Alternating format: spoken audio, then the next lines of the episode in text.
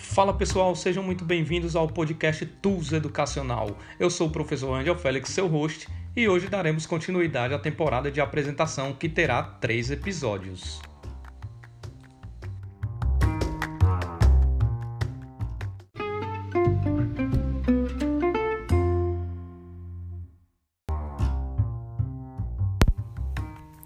Esse é o episódio 2, onde falarei um pouco sobre a minha história. Para quem não me conhece, eu sou nascido na cidade do Icó, uma cidadezinha bem pequenininha que hoje, em 2020, tem 68 mil habitantes, mais ou menos.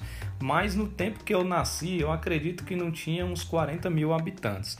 No entanto, quando eu tinha um ano de idade, eu fui para a cidade de São Paulo. Os meus pais me levaram para lá, foram morar lá. Então voltei, morei lá durante esses é, quase nove anos e fiz até a quarta série ali no estado de São Paulo. Quando estava próximo de terminar a quarta série, meus pais retornaram aqui para o Ceará, para a mesma cidade aqui do interior do Ceará, o Icó, e aqui nós fomos morar em uma zona rural.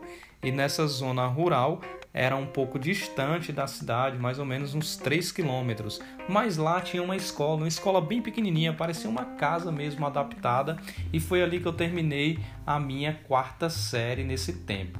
Quando terminei a quarta série, naquela escola não tinha um ensino fundamental 2, então eu tive que ir para uma localidade vizinha ali, um sítio, e lá tinha até a oitava série, no tempo ainda chamava de série. E lá eu fiz a quinta, a sexta, a sétima e a oitava série. Terminada a oitava série, é, fui fazer o ensino, não tinha ensino médio naquela cidade, então eu tive que fazer o ensino médio no, na cidade, né? Então eu tinha que andar todo dia 3 quilômetros até chegar na cidade para fazer o meu ensino médio. Fiz o meu primeiro ano, segundo e terceiro, sempre nessa mesma escola que é o Vivina Monteiro, uma escola que eu tenho um carinho muito grande e foi muito interessante.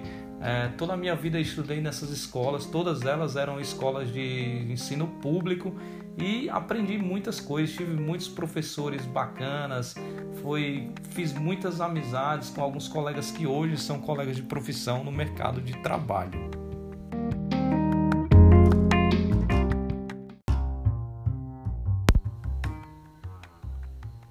Aí aqui entra uma parte muito interessante. Quando eu estava no segundo ano do ensino médio, eu tinha um colega que o nome dele era Danilo e ele foi fazer um curso técnico no Cefet, né? Antigo hoje FCE, mas antigo Cefet. E ele passou nesse exame de seleção e foi fazer lá um curso técnico um curso técnico de eletrotécnica, e eu sei que, que ele falava muito sobre esse curso lá nas aulas do ensino médio, né? ele fazia o ensino médio com a gente de tarde, e de noite ele ia lá para outra cidade, né, para o Cedro, que é uma cidade vizinha aqui do Icó, e lá ele fazia esse curso técnico no Cefet. É, e isso eu fiquei bem querendo entender mais o que era esse Cefet, eu não tinha muita noção de nada nesse tempo. E tinha um colega meu de aula também que o nome dele era Ramon, e Rainan, e eles falaram, cara, vamos fazer também esse, esse curso técnico. Aí eu pensei, por que não, né? Eu quero fazer também esse curso técnico, parece que é muito legal. E aí nós fizemos, né? Terminou o, um, um período que nós estávamos cursando ali no ensino médio e nós fomos se inscrever ali no segundo ano do ensino médio, nós estávamos no segundo semestre, fomos se inscrever para aquele exame de seleção que aconteceria em dezembro. Se inscrevemos para aquele exame de seleção e ali nós, para resumir bastante mesmo, nós fomos selecionados. Eu nem acreditei que eu havia sido selecionado, pois era um exame bem criterioso, bem difícil e, acima de tudo, muito concorrido. Eu sei que nós passamos nessa seleção, fizemos esse curso técnico junto com o ensino médio, tive que mudar de horário, foi uma complicaçãozinha. É, daqui para o Cedro era uma cidade um pouco distante, então às vezes tinha um carro que a prefeitura pagava para a gente ir estudar lá mas outras vezes também esse carro não ia, então a gente tinha que meio que se virar. É, e me lembro que muitas das vezes eu tinha que ir à tarde para para fazer algumas disciplinas, recuperar algumas disciplinas que os professores marcavam em outros horários e muitas das vezes eu não tinha condição para pegar um transporte para ir para aquela outra cidade.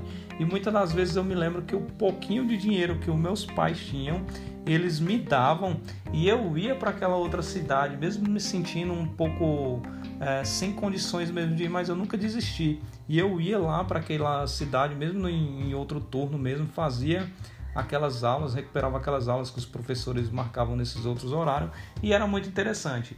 E teve uma dessas vezes que é uma parte que eu nunca me esqueci, que o meu pai ele só tinha cinco reais, mas ele pegou e falou: "Toma, meu filho, pode ir". Me deu aquele único dinheiro que ele tinha e aquilo me comoveu bastante, sabe? Porque a gente estava passando por uma situação um pouco mais delicada, né? E aquele único dinheiro que ele tinha, ele pegou e me deu e acreditou nos meus estudos, né, na minha formação. E isso me serviu assim como um incentivo para mim nunca desistir.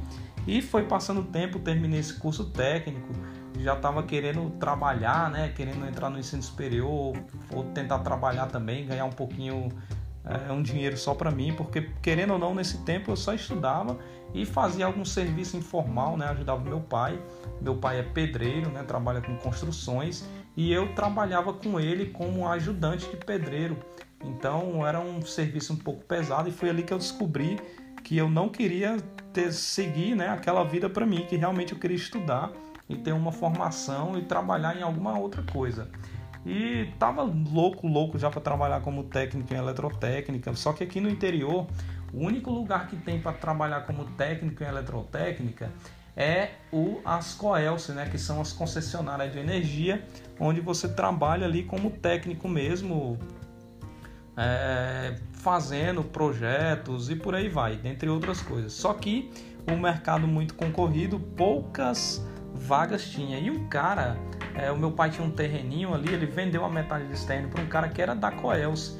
E foi esse cara também que me incentivou a fazer esse curso técnico. Porém, é, quando eu terminei o curso técnico, ele já era aposentado, né? ele não tinha mais muita é, influência dentro dessa empresa para ele me dar uma força e me colocar lá. Eu sei que aconteceu que eu terminei esse curso técnico e até hoje, 2020, eu terminei em 2008, até hoje nunca me serviu essa formação só mesmo para conhecimento, né? Quanto é, para experiência assim, de mercado de trabalho não me serviu muito não.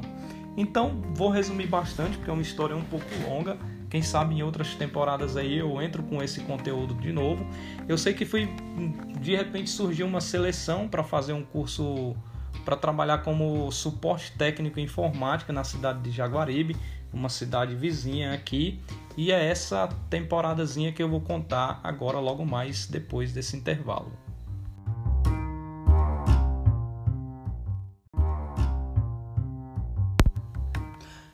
E dando continuidade para terminarmos esse segundo episódio, eu fui fazer essa seleção para essa vaga lá como suporte técnico lá na Coordenadoria Regional de Educação, lá em Jaguaribe, onde é uma coordenadoria que ela atende seis cidades, sete cidades ali naquela região, Vale do Jaguaribe, que são que atende essas escolas do estado, né, e as escolas do município também. É como se fosse uma secretaria estadual, só que atendendo uma região do interior do Ceará.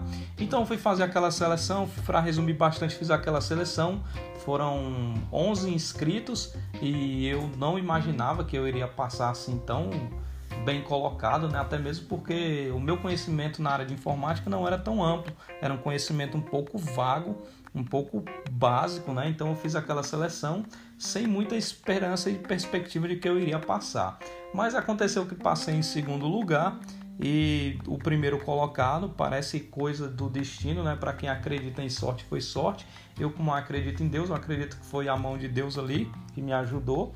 Então eu fui chamado, né? Em segundo lugar, o primeiro colocado desistiu e fui chamado, fiz aquela entrevista e comecei a trabalhar ali no ano de 2012. Então, de 2012 até 2020, né? Foi em julho mais ou menos. Já são aí oito anos de estrada trabalhando ali naquela coordenadoria regional de educação, onde muito aprendi, passei ali por grandes profissionais ali que estavam à nossa frente e com cada um deles consegui aprender bastante coisa e até hoje tem muitos colegas ali de trabalho também que estão durante esses oito anos também é, naquelas mesmas funções. Então é mais ou menos isso, né? Na próxima temporada aí, no na próxima temporada não, no episódio 3, eu vou estar aí falando um pouco sobre a minha graduação e as minhas perspectivas futuras, né? Então eu tenho alguns objetivos aí e é isso que eu vou estar falando para vocês no episódio 3 de apresentação para nós finalizarmos essa primeira temporada aqui do podcast Tools Educacional, ferramentas digitais em apoio às metodologias ativas. E é nesse nesse terceiro episódio que nós vamos fechar um pouco sobre a minha história e vamos começar aí com essa temática mais técnica aí voltada para as ferramentas digitais, para as metodologias ativas e nessa outra temporada aí, nessa segunda temporada teremos participações aí de grandes profissionais aí que atuam já no mercado de trabalho é, em frente aí a essa temática que nós estamos pretendendo abordar. Então, se você gostou, já compartilha, né? já segue esse podcast aí, está disponível no Anchor e disponível também no Spotify. Se você gostou, já segue, já compartilha com aqueles seus colegas de trabalho. Um grande abraço e tamo junto. Até mais. Valeu!